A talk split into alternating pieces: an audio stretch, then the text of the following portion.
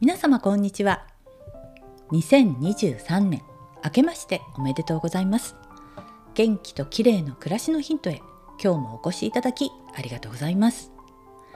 今年はお正月休みが短かったようですがいかがお過ごしでしたか？東京は年末からよく晴れて気持ちの良い天気が続いていますよね。お正月は何もせずゆっくり過ごすのが好きなんですが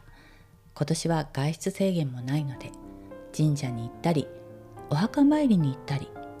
父や家族と食事に出かけたりあとはお家で油絵を描いたりもしていましたよ。さて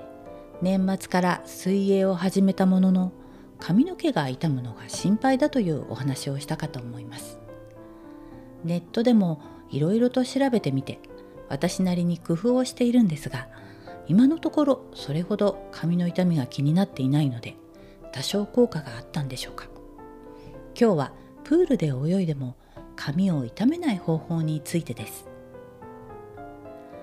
ネットの情報などを集約すると塩素から髪を守るポイントは3つくらいありました。1つ目は泳ぐ前に髪をあらかじめ水で濡らしておくこと。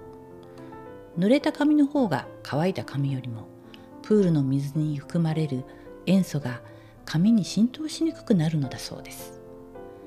キャップをかぶっていても水は入ってくるので初めから濡らしておいた方が良いんですね。私は濡らした後抗酸化力の高いフルボ酸入りのトリートメントミストを少し振りかけています。2番目はシリコン製の水を通しにくい素材のキャップをかぶること。ただシリコン製のキャップはかぶりにくくて圧迫感があるんですよね。あまりにきつくて頭痛がするので無理でした。そこで生地の上にシリコンコーティングをした 2way シリコンのキャップを今試しています。シリコン製よりもかぶりやすいですが中に水は入ってきます。でもジャブジャブ濡れるよりはマシという感じでしょうか？そして3つ目は泳いだ後シャワーで塩素をよく洗い流すこと。弱酸性弱酸性の紙に戻しておくと良いそうなので私はビネガー入りのリンスを振りかけています。泳いだ初日は無防備だったので髪がバッサバサになってショックでしたが以上の手順で髪をいたわるようにしてからは